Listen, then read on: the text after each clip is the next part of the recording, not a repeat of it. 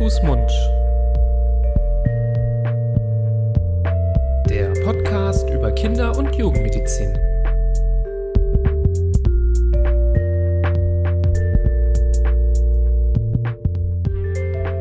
Hallo und herzlich willkommen zu Hand, Fuß, Mund, eurem Podcast zur Kinder- und Jugendmedizin.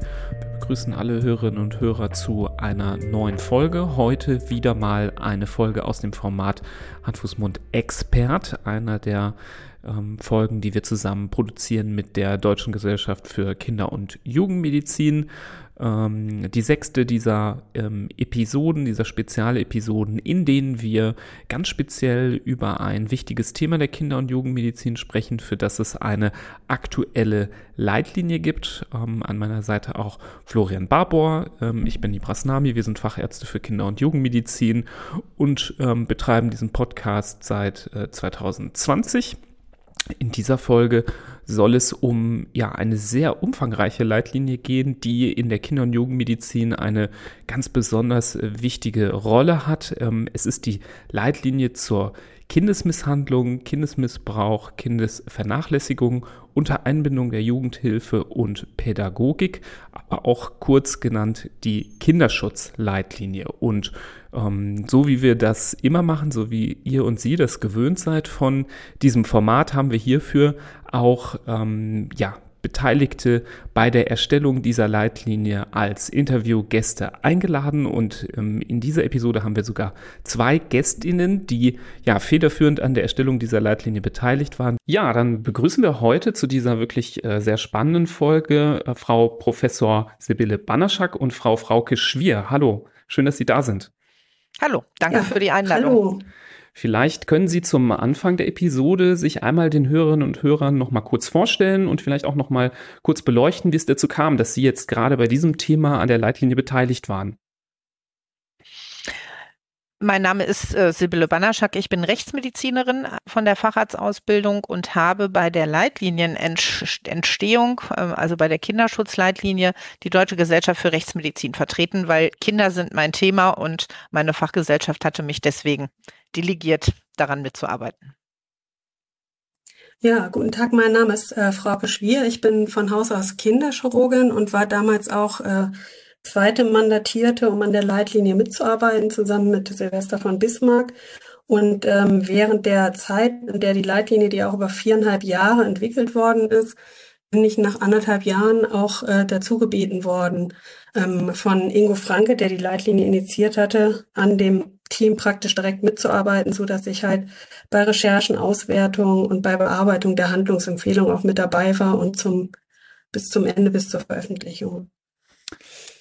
Ja, Sie haben es jetzt gerade erwähnt, viereinhalb Jahre hat es gedauert, diese Leitlinie zu vollenden. Ich finde, das merkt man auch, dass wirklich viel Liebe zum Detail und viel ähm, wirklich Herzblut da drinnen steckt. Es ist eine sehr gut zu lesende und wirklich ansprechende Leitlinie. Von daher erstmal hm, ja, Glückwunsch zu diesem gelungenen Werk, finde ich.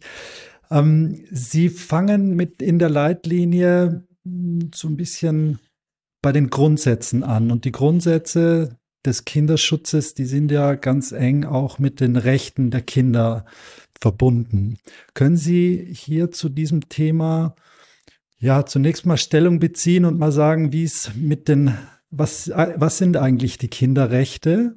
Was steht jedem Kind zu und wo beginnt der Kinderschutz, wenn es um die Rechte der Kinder geht?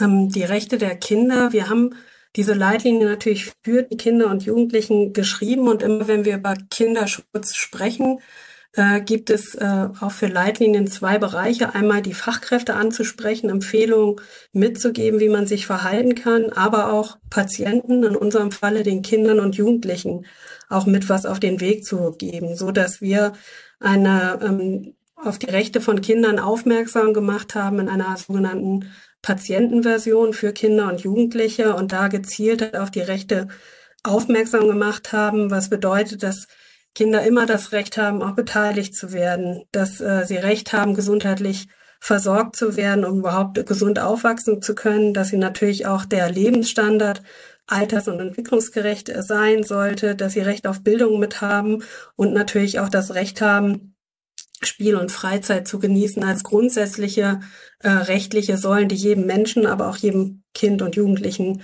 ähm, zustehen. Und ähm, das haben wir probiert als äh, Grundsatz auch für unsere Leitlinie immer mitzunehmen, dass wir auch immer probiert haben, alle Empfehlungen so ähm, zu schreiben, dass immer darauf äh, geschaut werden soll, wie geht es dem einzelnen Kind. Und da sind äh, die Rechte, Rechte auf Beteiligung und Gesundheit, auf Unversehrthaft und äh, glücklich aufzuwachsen, das sollte eigentlich die Zielsetzung für jedes Kind mit sein und darauf berufen wir uns in der Leitlinie immer wieder. Wenn wir ähm, über Rechte von Kindern reden, reden wir auch immer über Rechte von auch von Eltern, aber auch von Pflichten, so dass für uns äh, gerade wenn wir über Kinderschutz mitsprechen und ähm, das in dem Bereich geht es Kindern nicht gut, werden sie misshandelt, missbraucht oder auch vernachlässigt, ist das für uns immer ein Bereich, auf den wir uns zurückrufen können. Das ist das Mindestmaß, das, was Kinder erhalten sollten und was ihnen auch mit zusteht,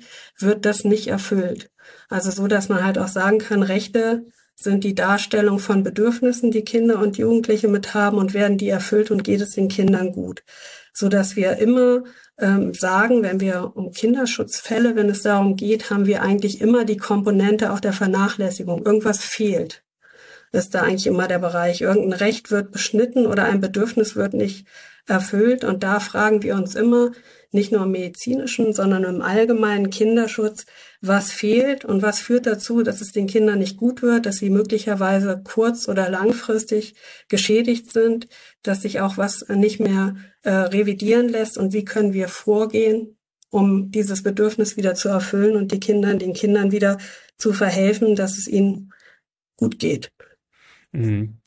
Ja, wir, wir, so erleben wir leider jetzt aus Seiten von Ihnen, zum Beispiel aus der Kinderchirurgie, von uns aus der Pädiatrie, ähm, Frau Banderschak aus der Rechtsmedizin, ja dann leider doch immer wieder, dass das nicht eingehalten wird, dass diese Rechte ähm, ja, beschnitten werden, dass ähm, Vernachlässigung stattfindet dieser Rechte. Ähm, können Sie das vielleicht noch ein bisschen konkretisieren, wovon wir sprechen in Deutschland in Zahlen, ähm, wie häufig sowas vorkommt? Ich denke, keiner stellt äh, in Frage, dass äh, diese Leitlinie unbedingt sehr wichtig ist, egal wie viele Fälle wir haben. Ähm, aber vielleicht einfach, um dem Ganzen nochmal ähm, ja, noch ein Gewicht zu verleihen, ähm, wovon sprechen wir, welchen Zahlen? Ja, das ist eine problematische Frage, weil wir eigentlich keine gute Epidemiologie in Deutschland haben.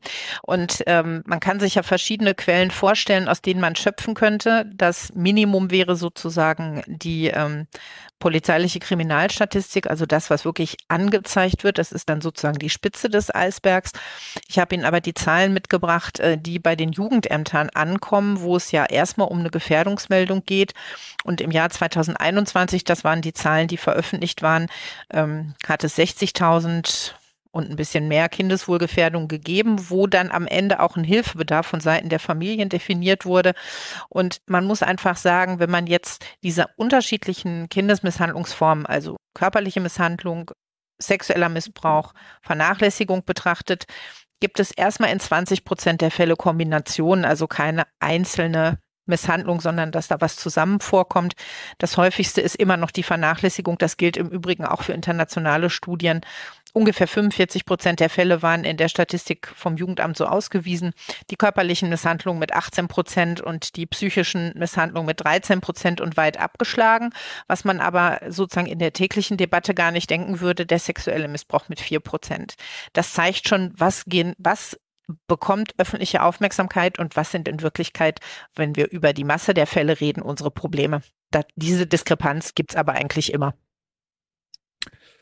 Ja, ähm, dramatische Zahlen, muss ich sagen, die Sie uns da liefern. Das sind äh, im zweistelligen Bereich die Prozentzahlen erschreckend, wie ich finde, und sicherlich etwas, wo jeder praktizierende Mediziner und jede Medizinerin hofft, dass es ihm und ihr nicht durchgeht, so im, im täglichen Alltag, in der Praxis oder in der Klinik. Was spricht denn dagegen, bei jedem Patienten einfach ein Screening mehr oder weniger darauf durchzuführen, ob es, ob denn eine dieser Punkte zutreffen könnte in der derzeitigen familiären Situation, sozialen Situation, was auch immer, einfach mm, um das bei jedem Besuch beim Arzt abzuklappern. Ähm, was dagegen spricht, ist, ähm, dass es gar nicht so einfach ist, wie dieses Screening verlaufen soll. Also wie kriegt man ein Screening hin, wenn es um Säuglinge, um Kleinkinder oder auch um Jugendliche mitgeht? Welche Fragen sind sinnvoll? Um äh, zu schauen, wann geht es einem Kind nicht gut, wann müssen wir hellhörig mit werden. Da haben wir weiterhin keine Antwort drauf. Und wir haben in der Leitlinie explizit eine Handlungsempfehlung gemacht, die sich nur für das Setting Notaufnahme beschränkt. Und da haben wir gesagt, bei Kindern und Jugendlichen soll kein generelles Screening gemacht haben. Diese Handlungsempfehlung so zeigt sich auch die ganze Methodik der Leitlinie, beruft sich dabei auf Studien, die durchgeführt worden sind, zum Großteil in den Niederlanden, die einfach gesagt haben, wir gucken bei allen Kindern, die Notaufnahmen betreten, von 0 bis 18 Jahren, gucken wir, fragen wir bei allen gleiche Fragen, und zwar passt die Verletzung oder die Geschichte, wieso die Familie gekommen ist und äh, das Alter, passen die zusammen ist die Vorstellung irgendwie zu spät gewesen oder wird die Geschichte unterschiedlich erzählt oder wie sind die Interaktionen zwischen Eltern und Kind, die sich vorgestellt haben und wie war überhaupt die Reaktion von der Eltern, von den Eltern auf das Kind? Und das sind Kinder mit Verletzungen, Kinder mit äh, Fieber gewesen oder mit Husten, also unterschiedliche Konstellationen. Und dabei hat sich einfach gezeigt, dass über diese Fragen, dieses Screening nur ungefähr zwei bis drei Prozent rausgepickt worden sind wo sich wirklich halt auch eine Misshandlung oder eine Vernachlässigung bestätigt hat. Deshalb haben wir gesagt, in das Setting Notaufnahme, wo es vor allen Dingen um Verletzungen geht, sollte man das Screening nicht mitmachen. Interessanterweise ist aber das Screening, wie kann es, äh, können Kindern Gefährdung oder brauchen Kinder Hilfe, ist, glaube ich, die bessere Formulierung, gelingt viel höher die Erkennung, indem man Erwachsene in absolut belasteten Situationen Notaufnahmen screent. Und zwar, wenn sich jemand versuchter Selbstmord, Intoxikation oder häusliche Gewalt mit einstellt, kehren sich die Zahlen total um, was man sich auch vorstellen kann. Wenn diese Erwachsene in dieser ähm, in dieser absolut belasteten Situation Kinder versorgen muss, ist die Wahrscheinlichkeit nahezu 97, 98 Prozent, dass diese Kinder zu dem jetzigen Zeitpunkt auch Hilfe mitbrauchen. So dass wir in der Leitlinie gesagt haben, generelles Screening macht keinen Sinn, aber sich Gedanken darüber zu machen, zu sagen, Verletzungsmuster bei Kindern von 0 bis 3 Jahren, das macht bestimmt Sinn, bei 0 bis 3-Jährigen diese Fragen zu stellen, bei jedem blauen Fleck oder bei jeder Fraktur würden, würden wir jetzt mutmaßen müssen, weil es dazu auch noch keine Studien mitgibt, dass da die Erkennung höher mit wäre. Deshalb sind wir bei Screening von Kindeswohlgefährdung in einem weiten Kreis, bei welchen Zeichen stellt man welche Fragen. Und das macht das Ganze ähm, nicht ganz so einfach. Also wenn wir irgendwann hinkriegen, zu sagen, zwei Fragen kriegen jedes äh, Kind gepickt und sei es auch nur die Frage, sag mal, geht's dir gut? Und jemand kann offen antworten, das würde so gelingen, da hätten wir äh, viel erreicht. Oder was sagst du, Sibylle? Ja, und zumal wir auch nicht die Strukturen haben, um auf eine solche Anzahl von möglichen Fällen dann in der Klärung auch zu reagieren. Da fehlt uns, glaube ich, auch einfach noch an Struktur. Ähm, mir würde auch, ich sag mal, im ersten Schritt ausreichen, wenn jeder in der Notaufnahme beim verletzten Kind die Frage stellt und bei, gerade bei denen, die noch nicht sprechen können und die man nicht selber fragen kann, dann eine weitere Abklärung macht. Aber ich glaube, da sind wir auch auf einem guten Weg. Mhm. Und äh, wir hoffen natürlich auch, dass gerade für diese Fragestellung durchaus auch Forschungsmöglichkeiten oder auch Gelder zur Verfügung gestellt werden können, um dieses zu bestätigen, dass zum Beispiel in Notfallaufnahmen man sagen kann, das ist, das sind zwei, drei sichere Fragen, dass bei Kindern zum Beispiel bis drei Jahre jegliche Verletzung, dass da Fragen gestellt werden müssen, dass man sich immer aktiv die Frage stellt, könnte das eine Misshandlung sein? Da wären wir Dankbar sind wir aber auch noch weit entfernt von, dass Studien zum Thema Kinderschutz oder Forschung in dem Sinne gefördert werden in Deutschland. Hm. Ja, aber es ist trotzdem ein sehr interessanter Aspekt, wie ich finde, weil ja, das Erkennen, das hängt ja auch häufig mit der Erfahrung zum Beispiel der Ärztin oder des Arztes ab, der da sitzt und ähm, ja, wir wissen ja auch, dass das unterschiedlich sein kann in so einer Kindernotaufnahme. Da kann mal ein erfahrener Haudegen sitzen, der ähm, sehr, sehr gutes Gespür hatte, kann aber auch jemand sitzen, der ganz frisch im Beruf ist. Und da könnte man sich schon vorstellen, dass vielleicht ähm, ja so ein gewisses äh, Setup an Standardfragen für solche Situationen ähm, dann doch hilfreich sein kann, ähm, was man mitgeben kann. Aber da sind wir gespannt auf, was vielleicht die Zukunft noch bringt und weitere Daten ergeben. Ähm, wo ich vielleicht noch hinschwenken möchte, ist ein Bereich, der auch spannend ist, aber häufig auch so außerhalb des Wirkungskreises ähm, von uns Kinderärzten ist, nämlich geht ja die Kindeswohlgefährdung äh, ja nicht erst ab dem Punkt der Geburt los, sondern es kann ja auch tatsächlich schon vor der Geburt, während der Schwangerschaft Probleme auftreten, wo das Kindeswohl ähm, gefährdet äh, wird. Könnten Sie da nochmal ähm, Beispiele nennen? Sie gehen ja da auch nochmal in der Leitlinie ähm, genauer drauf ein, welche Formen der Kindeswohlgefährdung eben schon bereits vor der Geburt möglich sind.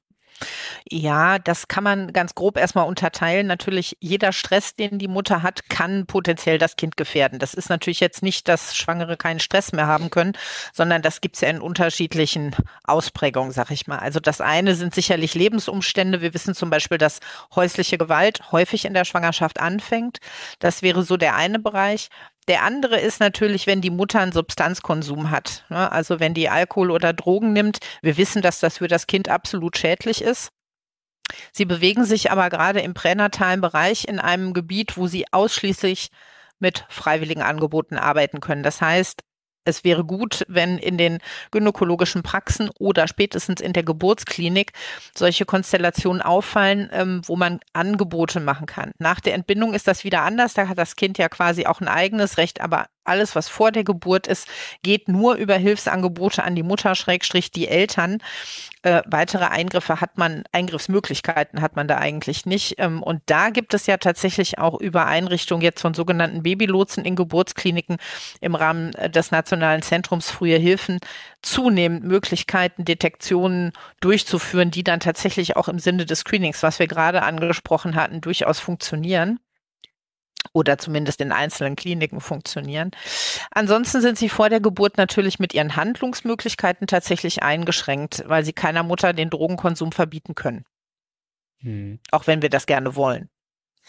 Hm, das, was wir auf jeden Fall im Gesundheitssystem immer uns auch auf die Fahnen schreiben, ist, auch wenn das Kind noch nicht geboren ist, wir die Schwangere halt kennen, die möglicherweise Hilfe mit benötigt ist, dass wir immer, immer wieder am Ball mit bleiben müssen und äh, wir diese Freiwilligkeit, Hilfen überhaupt anzunehmen, die müssen wir berücksichtigen. Anders funktioniert es nicht. Deshalb bedeutet das, man muss immer dranbleiben, gezielt Hilfe anbieten und hat möglicherweise aber auch äh, gute Karten, weil gerade Mütter in der Schwangerschaft und nach der Geburt gut empfänglich mit sind, Hilfen anzunehmen.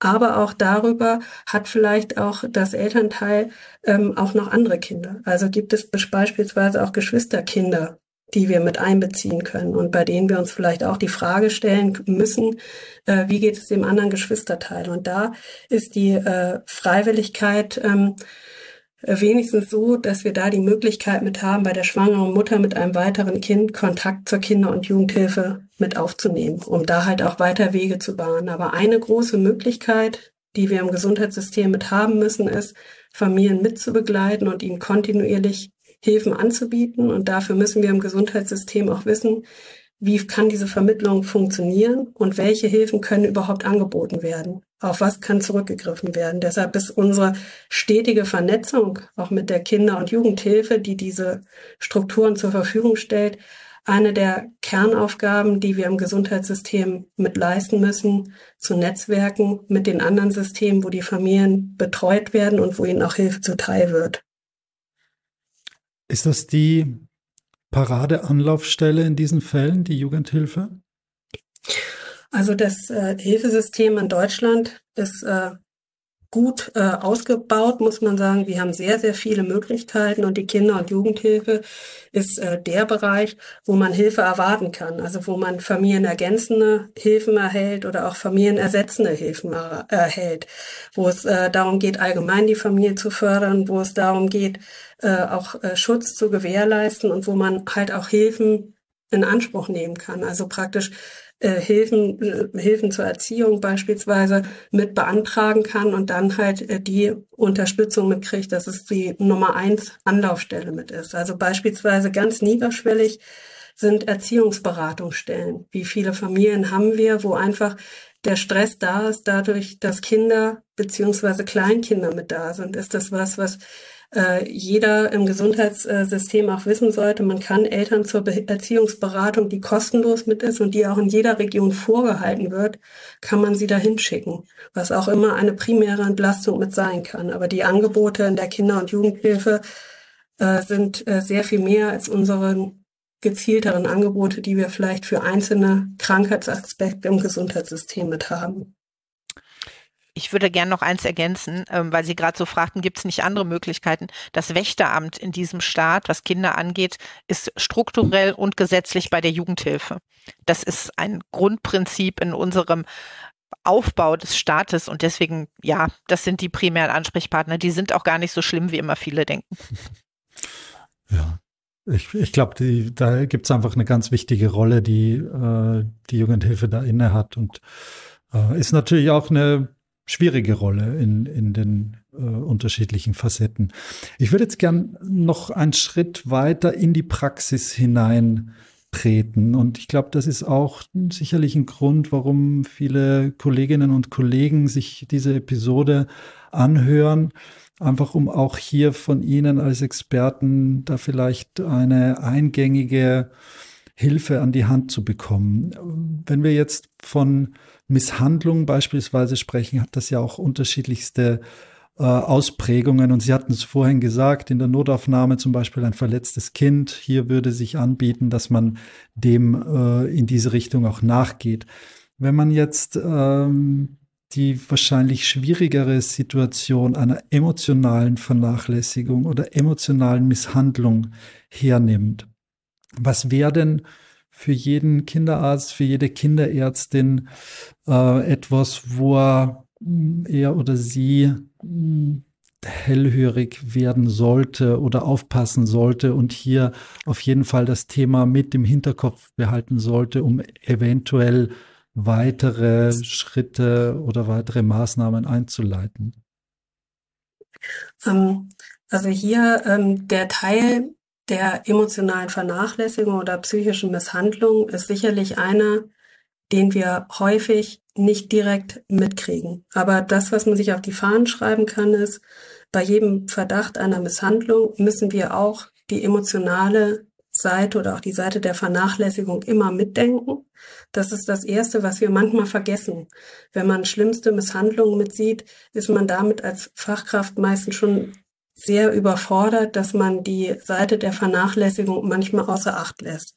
Das, was wir immer aber auch mitdenken müssen, ist, dass die Kinder und Jugendlichen, wenn äh, sie emotionale Vernachlässigung erfahren, ihnen es häufig nicht gut mitgeht. Also dass wir die Möglichkeit mit sind, wo man vielleicht auch sagen kann, es geht mir nicht gut oder wo wir halt auch aktiv nachfragen müssen, wie es dem einzelnen Kind, bestenfalls dem Jugendlichen mitgeht, dass wir wirklich äh, uns darauf trainieren, offen zu sein, auch einfach mal abzuwarten, was da kommt oder auch mit auf den Weg zu geben. Auch wir in der Kinder- und Jugendarztpraxis, mit uns kann man reden und kann Sorgen teilen. Das ist, äh, denke ich, eine wichtige Botschaft, genauso wie man eigentlich auch zu Lehrern gehen sollte. Aber als äh, Arzt gesprochen müssen wir daran auf jeden Fall arbeiten, dass wir offen sein müssen.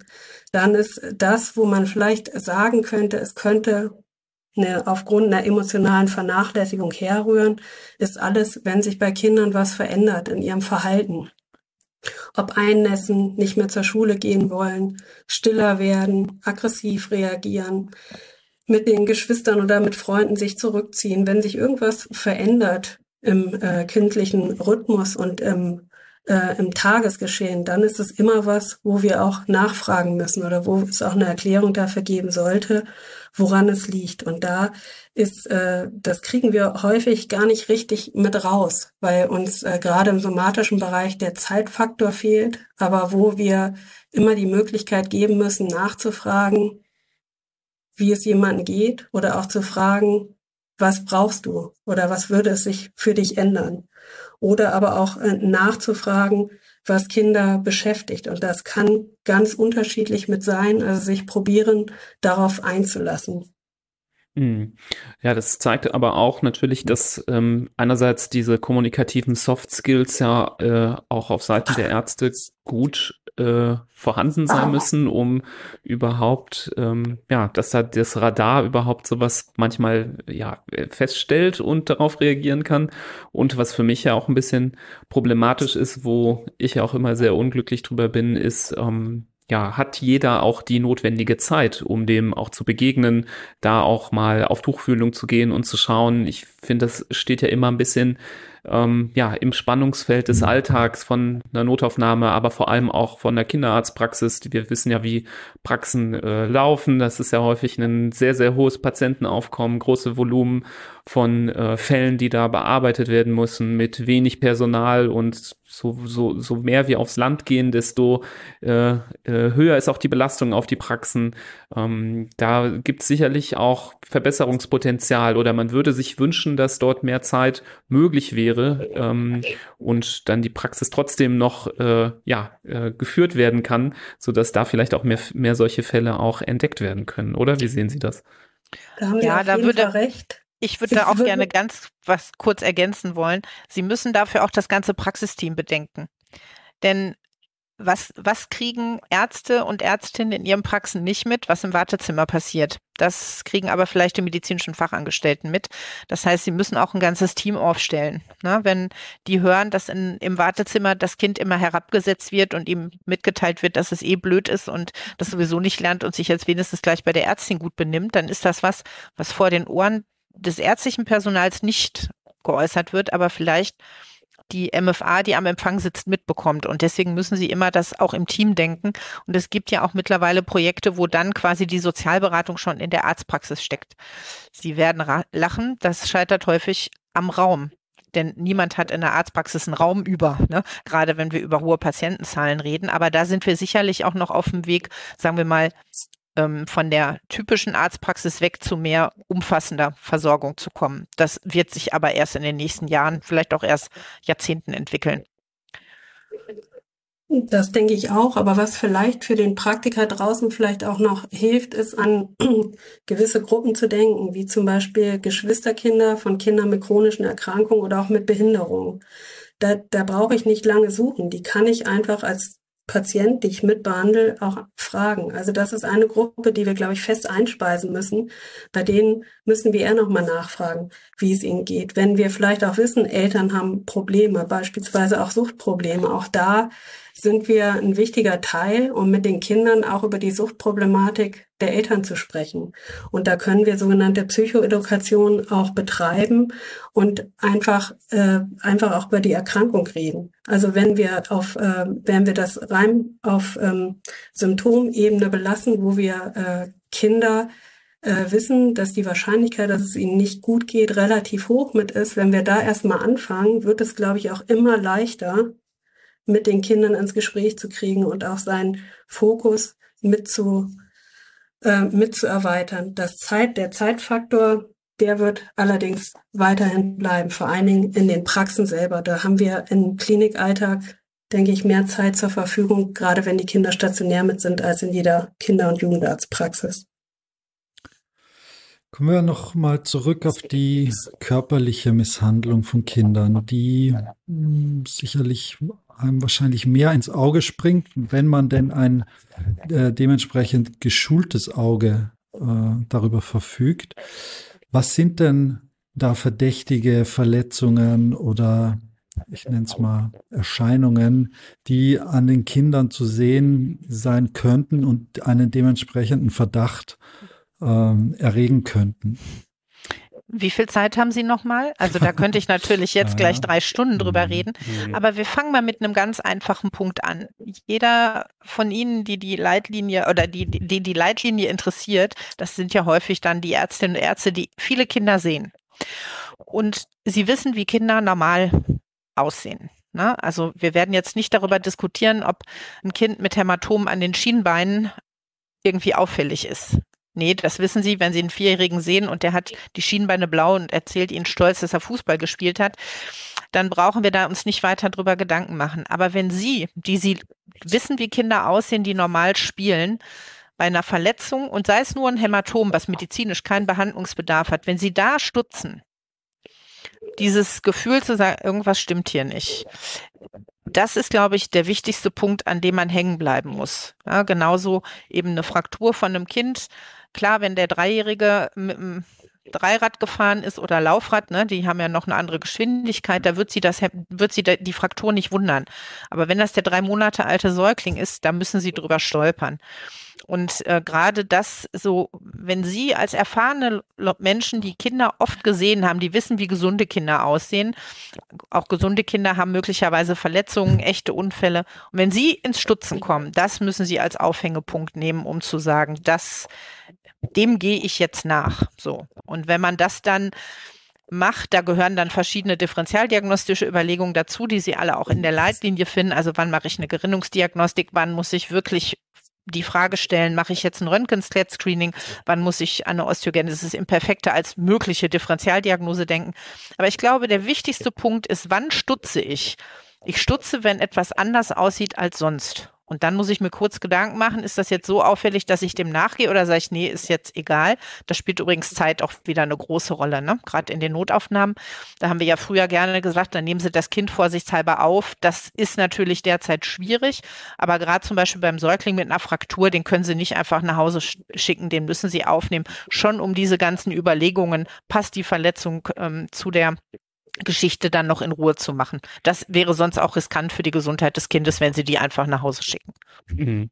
Ja, nee, danke, dass Sie das äh, so, diese Frage war natürlich unmöglich äh, in so kurzer Zeit eigentlich zu beantworten, aber dieses, das ist die Quintessenz des, äh, des Ganzen, dass man da so ein bisschen auch auf das Bauchgefühl hören muss und ähm, da darf man auch mal, äh, ja, zum Glück auch daneben liegen, gerade wenn ähm, mal was Ungewöhnliches passiert. Äh, nicht jede Verletzung äh, findet ja auch auf dem 0815 Wege statt, also natürliche Verletzung meine ich, ähm, die kann ja auch mal, ein Unfall kann ja auch mal kurios ablaufen. Da zählt ja auch ein bisschen die ähm, passt ja auch die äh, Geschichte, wie das passiert ist, dazu oder passt es nicht. Das ähm, kann ja auch dann mal eine banale Verletzung wieder umgekehrt sein, ähm, wo aber die Geschichte ganz komisch ist und an den ha Haaren herbeigezogen wirkt. Also ähm, da auf dieses Gespür achten und ähm, sicherlich auch mit äh, liebend gerne auch nach dem Vier-Augen-Prinzip da vielleicht noch äh, zusammen mit jemand drüber gucken, wenn man sich nicht sicher ist ähm, und dann nochmal drüber diskutieren. Gerade auch ähm, in Gemeinschaftspraxen oder auch in den Kliniken ist das ja ein ähm, eine Möglichkeit, die man hat, dass man da nochmal mit mehreren Leuten drüber schaut.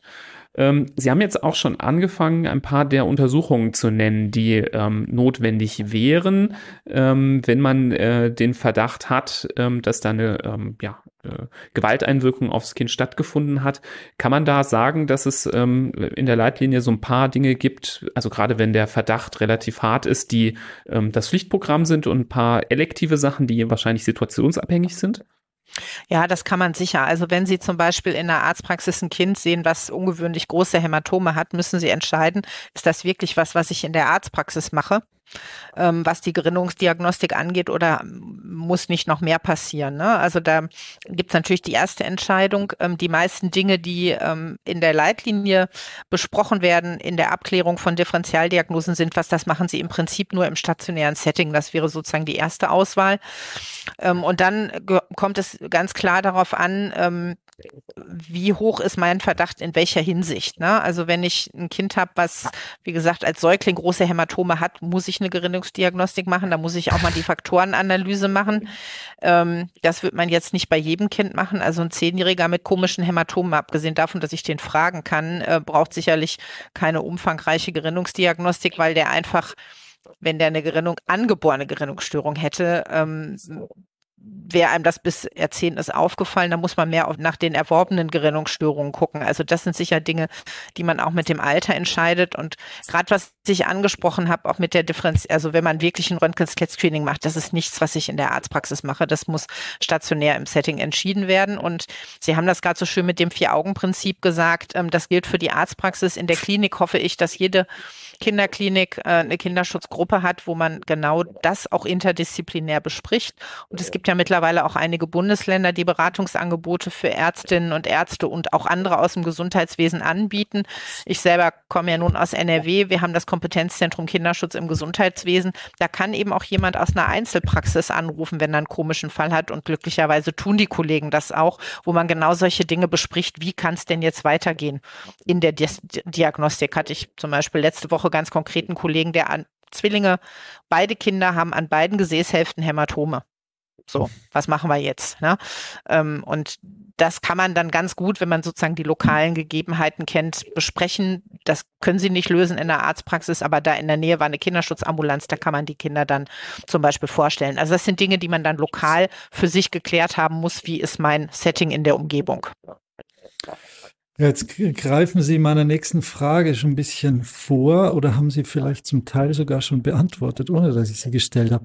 Wenn jetzt, mh, hm, egal ob es jetzt eine emotionale Misshandlung war oder eine körperliche Misshandlung, wenn sich herausstellt, dass der Verdacht äh, berechtigt scheint oder berechtigt ist, dann glaube ich, wissen viele Kolleginnen und Kollegen nicht so recht, was da die ersten richtigen Schritte sind, wie man darauf reagiert. Ähm, gehe ich wieder ins Untersuchungszimmer zurück, konfrontiere die Eltern damit, stelle ich Fragen an das Kind, rufe ich die Polizei. Ähm, oder, Sie haben es gerade schon benannt, äh, jede Klinik sollte mittlerweile eine Kinderschutzgruppe äh, haben? Oder ist das der richtige Weg, um das Ganze ins Rollen zu bringen? Was, was sind denn da die systematischen, richtigen Wege, die hier am besten einzuschlagen sind? Oh, das ist jetzt eine Rundumfrage. Ähm, ich fange einmal kurz an und dann gebe ich an Frauke ab. Ähm, also, was ich, wovon ich immer abraten würde, ist also, ist eine emotionale Konfrontation in der Arztpraxis ohne nachgedacht zu haben.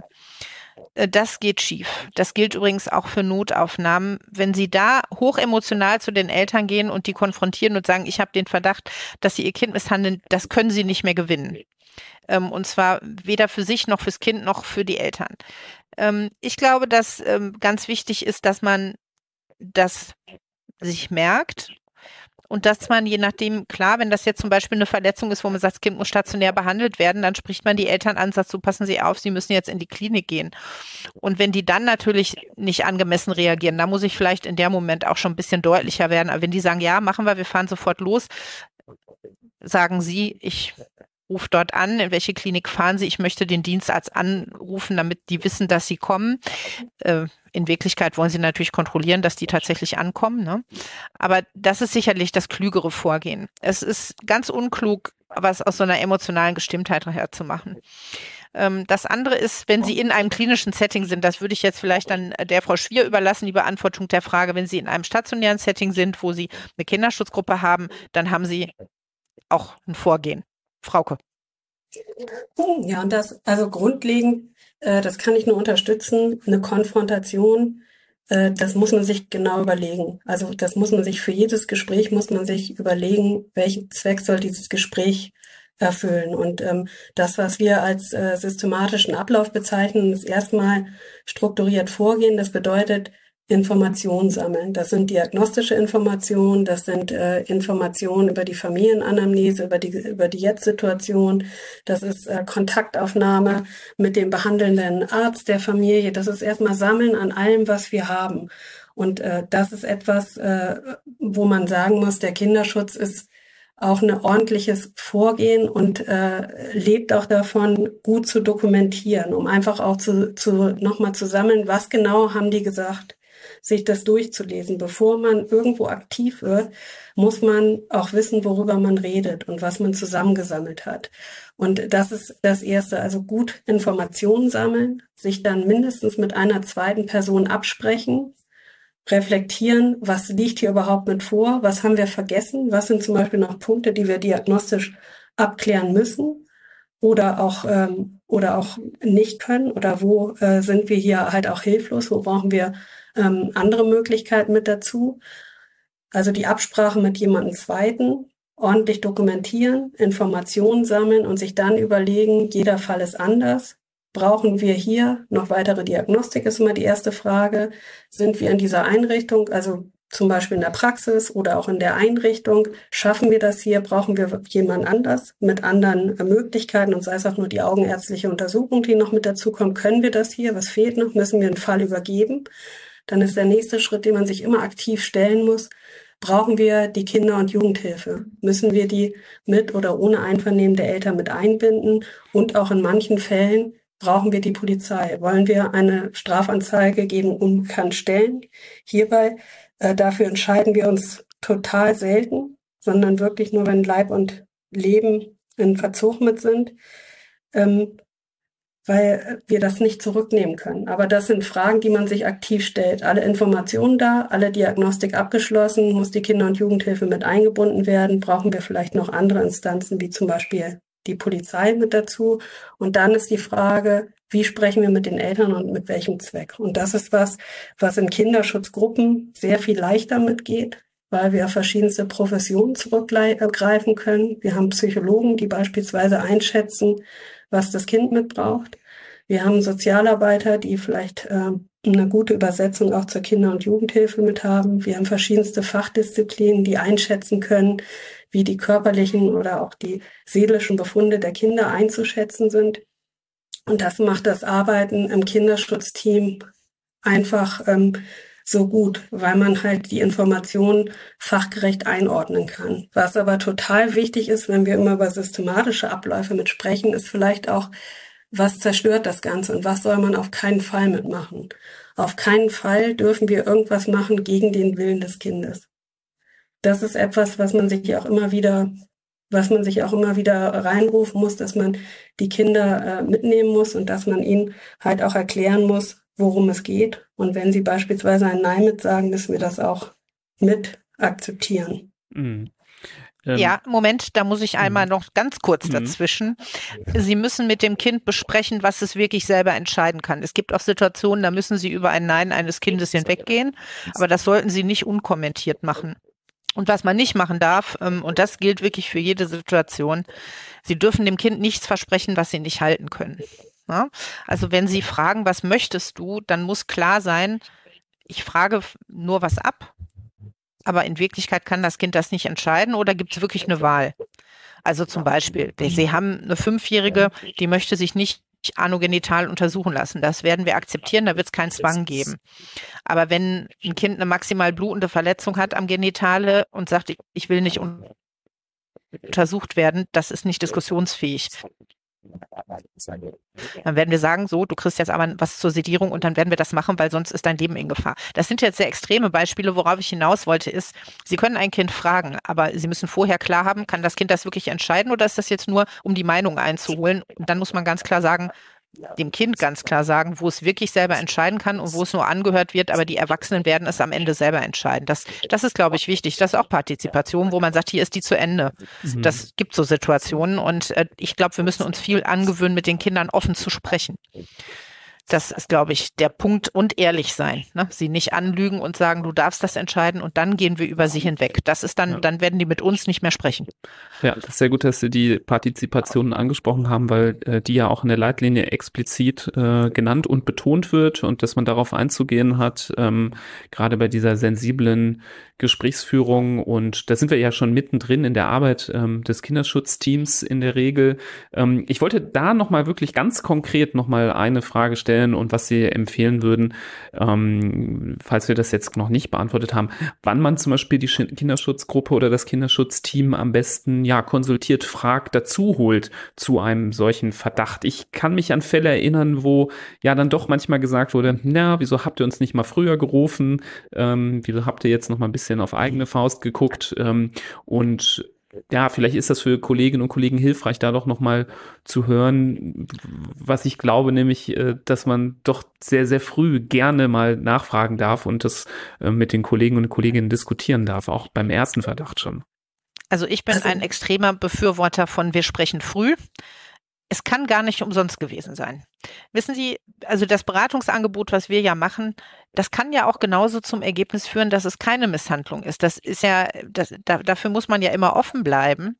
Und äh, gerade wenn wir rechtsmedizinisch beraten, geht es ja um die Frage, na passt die Verletzung zu der Geschichte? Und warum wollen Sie da erst lange unter sich rumpuzzeln, statt, wenn Sie ein Beratungsangebot in Ihrer Nähe haben, das frühzeitig zu nutzen? Sie sparen sich vielleicht Ressourcen. Und ich glaube, wir haben alle nicht zu viel Zeit. Von daher, ich bin dafür, immer früh miteinander zu sprechen. Es gibt ja unterschiedliche Eskalationsstufen, was das Kinderschutzteam da macht. Vielleicht ist das nur so eine Beratung oder geht es wirklich schon darum, die Meldung ans Jugendamt zu machen. Also ich glaube, dass man gut daran tut, möglichst früh zu sprechen, mit, wenn man so eine Kinderschutzstruktur bei sich in der Klinik hat. Womit man vorsichtig sein muss, ist eben das Weitergehen an Jugendamt und Polizei. Das sollte wirklich erst gut überlegt sein. Denn da gilt, man kann es eigentlich nicht zurücknehmen. Ne? Ähm, aber ansonsten gilt, frühes Sprechen hilft, weil es auch den Stress für einen selber rausnimmt. Ja, frühes Sprechen ist äh, absolut unabdingbar. Genauso will es auch das, äh, äh, das äh, Kinderschutzgesetz, dass man halt auch sagt, orientieren Sie sich frühzeitig. Und wenn man eine Kinderschutzgruppe bei sich beispielsweise in der Klinik hat oder Kontakt dahin, je früher, desto besser. Und mir würde da wenig einfallen, dass da auch niemand Zeit für hat. Wir sind ja alle froh drum, wenn es schon seine geordneten Bahnen mitnimmt.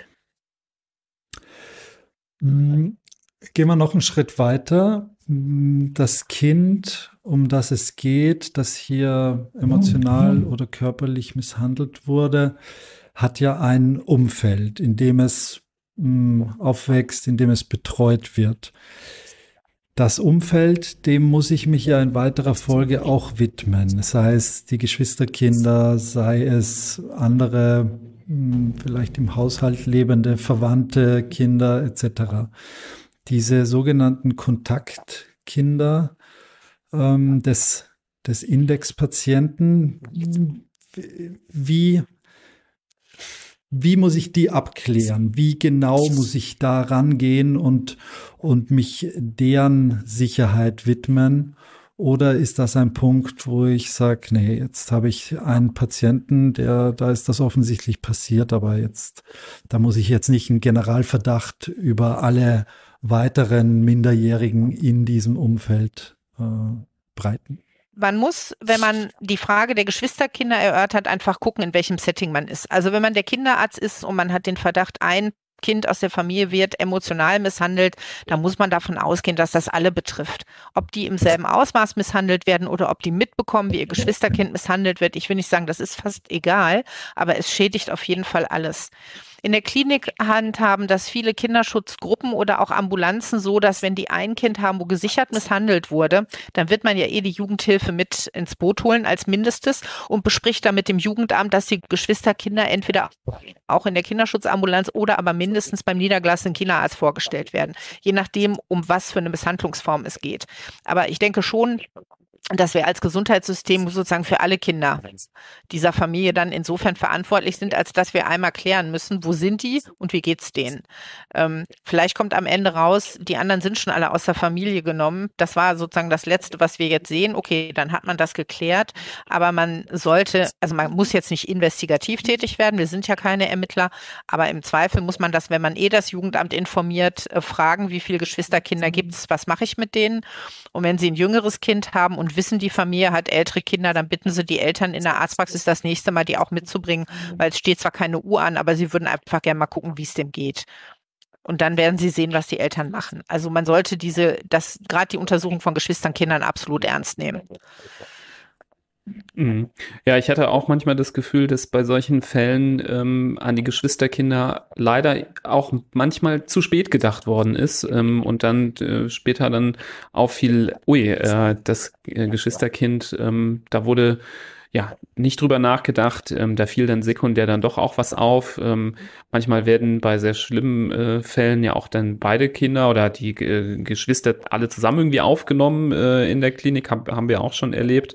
Ähm, ich hätte da noch mal eine Frage, weil Sie jetzt auch eben das schon mal sagten, ähm, die äh, das Einschalten der Jugendhilfe und das Einschalten ähm, der Polizei, das wäre jetzt zum Beispiel nochmal ein weiterer Schritt. Also es ist nicht der Schritt, der mit ausgelöst wird sofort, wenn man jetzt zum Beispiel das Kinderschutzteam involviert, sondern die sollen sich äh, damit beschäftigen, ob dieser Schritt notwendig ist und wann man den macht. Könnt ihr nochmal beleuchten, wieso das so gut bedacht werden muss, ähm, dass man da den nächsten Hebel umlegt ähm, und warum man da jetzt nicht im Eifer des Gefechts sofort, äh, man meint es vielleicht sogar gut und äh, überall anruft, jeden informiert und dann vielleicht ja was ins Rollen bringt, was dann äh, die Situation erschwert. Frauke, ich sag was zur Polizei und du zum Jugendamt. Gerne, also, ähm, auch, wir haben es extra geteilt, weil man diese beiden Institutionen auf keinen Fall gleichsetzen kann und sollte. Genau. Perfekt. Also bei der Polizei ist ganz einfach. Wenn Sie einmal bei der Polizei angerufen haben und den Verdacht auf eine Misshandlung, egal welcher Form, geäußert haben, hat äh, die Polizei eine Amtsermittlungspflicht. Das heißt, selbst wenn Sie die Anzeige zurücknehmen, weil Sie sich geirrt haben, müssen die weiter ermitteln bis sie selber zu dem Ergebnis kommen, dass es nicht zugetroffen ist oder dass es nicht zutrifft. Von daher, der Schritt zur Polizei ist ähm, medizinisch gesprochen irreversibel. Ne? Den haben sie gemacht und dann ist das da. Das ist beim Jugendamt ein bisschen anders. Frauke. Ähm, ja, beim Jugendamt ähm, ist es sehr viel äh, niederschwelliger, wenn man das will, weil es, es geht ja um gar keine, es geht ja um keine Strafe, keine Anzeige, sondern es geht um eine Hilfe und auch um äh, eine Schutzfunktion. Und äh, wir haben es relativ selten, dass wir sagen, zu 100 Prozent ist das eine Misshandlung, eine Vernachlässigung oder ein Missbrauch. Wir sind immer auf die Hilfe der eigentlichen Einschätzung der Kindeswohlgefährdung. Das ist der Part der Kinder- und Jugendhilfe zusammen mit Familiengerichten, das Ganze einzuschätzen. Und ähm, da geht es halt auch darum, wir klären ja auch häufig Fälle mit ab, die sich nicht bestätigen. Auch das sollte, sollten Jugendämter wissen. Das, was der große Unterschied zum Gesundheitssystem und zu Jugendämtern mit ist, die Informationen, die bei Jugendämtern bleiben, gehören immer einem Kind und sind in eine Akte geführt. Kinder, die sich in verschiedenen Arztpraxen oder Kliniken aufteilen, da gibt es keine gemeinsame Akte. Also die ähm, Jugendämter sind praktisch die Sammelstelle für Informationen, wie es Kindern geht und äh, sind dabei, das zusammenzupuzzeln und für die Kinder mitzu, mitzuempfehlen, welche Hilfen und Schutzmaßnahmen für sie zum jeweiligen Zeitpunkt sinnvoll mit sind. Deshalb ist äh, die Zusammenarbeit mit Jugendämtern obligat in jedem Kinderschutzfall und es ist sehr selten, dass man Jugendämter nicht mit dazu zieht. Und das können beispielsweise Familien mit sein, die sind schon betreut von Jugendämtern und es besteht ein Verdacht. Da würde niemand einfallen, die Jugendämter nicht darüber zu informieren, auch wenn es sich nicht bestätigt. Und Jugendämter helfen uns einfach nochmal weitere Informationen zusammenzusammeln und werden später auch verantwortlich für die Kinder und Jugendlichen und die Familie mit sein. Deshalb ist äh, der Part Kinder- und Jugendhilfe eigentlich ein Obligator für Kinderschutzfälle. Ist es denn äh, trotzdem noch so, dass die Jugendämter untereinander wahrscheinlich wenig äh, bis gar nicht kommunizieren, oder äh, liege ich da falsch? Weil ähm, dass ich das in Erinnerung habe, dass das auch nochmal so eine äh, Problematik ist, wenn Familien dann äh, so einen größeren Radius haben, äh, dass sie Kliniken aufsuchen, gerade auch äh, bei äh, Münchhausen, äh, bei Proxy zum Beispiel, über das wir hier schon mal gesprochen haben, auch im Podcast, ähm, dass dann auch dann die eine Akte bei dem einen Jugendamt dem anderen natürlich dann auch nicht bekannt ist oder ähm, hat sich daran was geändert? Ja, also es hat sich daran hat sich was geändert. Mhm. Doch, da gab 2012 ja auf jeden Fall was geändert. Früher gab es noch diese Landesfluchten, wenn man so schön mit sagte, man hat seinen, äh, man hat seinen, seinen Wohnort verlassen und ein anderes Jugendamt war zuständig und es war nicht möglich, Akten zu überführen. Das gibt es nicht mehr. Deshalb passieren natürlich auch Fehler an Ämtern, deshalb passieren natürlich auch Fehler von Jugendamtsmitarbeitern oder irgendwelche anderen Gründe, aber das ist äh, diese Hürde gibt es einfach nicht mehr. Und Münchhausen bei Proxy ist das beste Beispiel, äh, dafür, da sind sicherlich mehr Fakten, wenn jeder mit Münchhausen bei Proxy Beispiel das jeweilige äh, Jugendamt, zu dem das Kind auch gehört, informieren würde, würde spätestens da auffallen, wie viele Untersuchungen beispielsweise ein Kind schon gehabt hätte. Das ist eigentlich das beste Beispiel dafür, wo eine Akte gesammelt liegen könnte. Also das Problem haben wir in der Praxis tatsächlich nicht mehr. Ganz vieles von oder fast alles von dem, was wir heute besprochen haben, ist ja eine Reaktion auf etwas, äh, was einem Kind angetan wurde. In einer idealen Welt, in der es keine Kindesmisshandlung gibt, weder emotional noch körperlich noch äh, sexuelle Gewalt gegen Kinder. Ich glaube, da arbeiten Sie ja dran, dass es äh, diese ideale Welt geben soll. Aber in dieser idealen Welt ist ja nicht nur die Reaktion auf diese Taten nötig, sondern Prävention genauso oder umso mehr, um zu verhindern, dass ein Kind geschlagen wird, dass es überhaupt dazu kommt oder dass es zur, Vernach zur Vernachlässigung kommt. Was gibt es denn im Moment aktuell und wahrscheinlich mehr denn je für Angebote, die Eltern in zum Beispiel belasteten Situationen oder Lebensphasen äh, in Anspruch nehmen können, um da möglicherweise präventiv, vorbeugend ähm, ja, handeln zu können.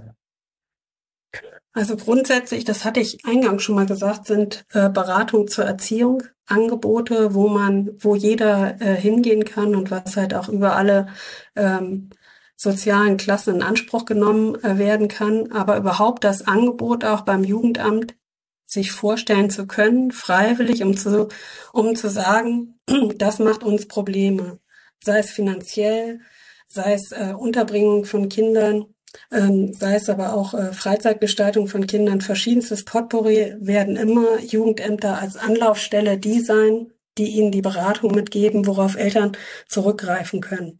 Das, was auf jeden Fall sinnvoll mit ist, wenn beispielsweise in in Arztpraxen oder auch in Notaufnahmen Hinweise darauf mit sind, dass Eltern sich selber Beratungsangebote suchen können. Da gibt es beispielsweise von der Bundeskammer für Erziehung äh, gibt es äh, eine gute Internetseite, wo man über Postleitzahlen suchen kann. Ich brauche Beratung für Sucht, ich brauche Beratung für Schuldenberatung, ich brauche Beratung für Familienkonflikte, für Eheprobleme, verschiedenste Beratungsstellen, die man sich selber aussuchen kann. Und das ist, äh, denke ich, was, was, was auch gerade zu Corona-Zeiten ja sehr viel mehr kommuniziert worden ist.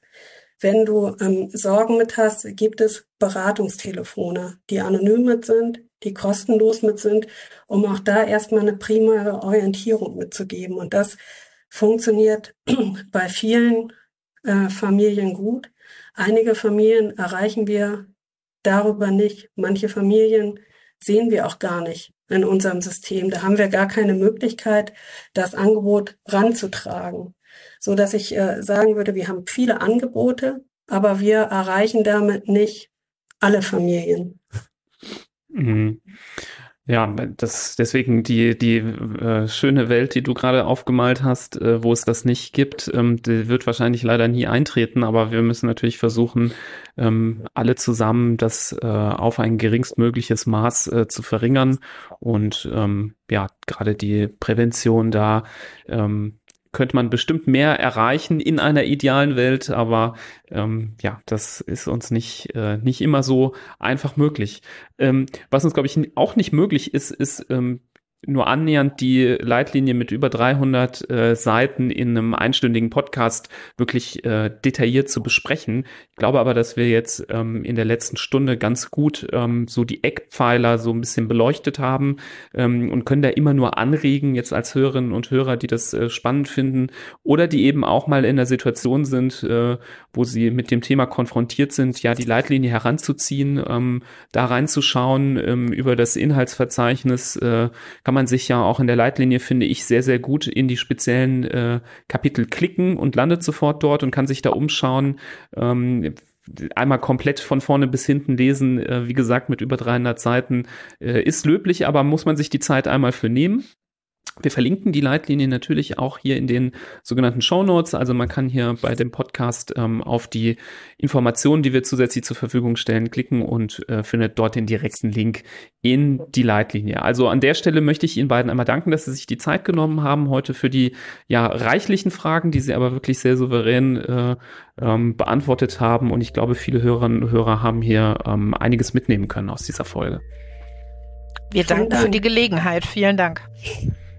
Super. Ähm, wir ähm, ermutigen auch gerne alle Hörerinnen und Hörer, äh, die sich für Leitlinien interessieren, gerne auch in die anderen ähm, Expertenfolgen, die wir veröffentlichen, reinzuhören. Die findet man über unsere Seite. Dort kann man auch über die Suchfunktion einfach Expert oder Expertin eingeben und findet dann die einzelnen Folgen. Das war jetzt bereits die sechste Experten-Leitlinien-Episode, äh, die wir jetzt zusammen mit der DGKJ äh, zur Verfügung gestellt haben. Also würden wir uns da sehr freuen, wenn ihr und sie da nochmal reinhört. Also nochmal vielen Dank an Sie beide und ähm, vielleicht hören wir uns nochmal ähm, zu diesem großen Themenkomplex nochmal im Detail ähm, zu einer, ja, sagen wir mal, spezifischeren Frage noch einmal in diesem Podcast. Vielen Dank.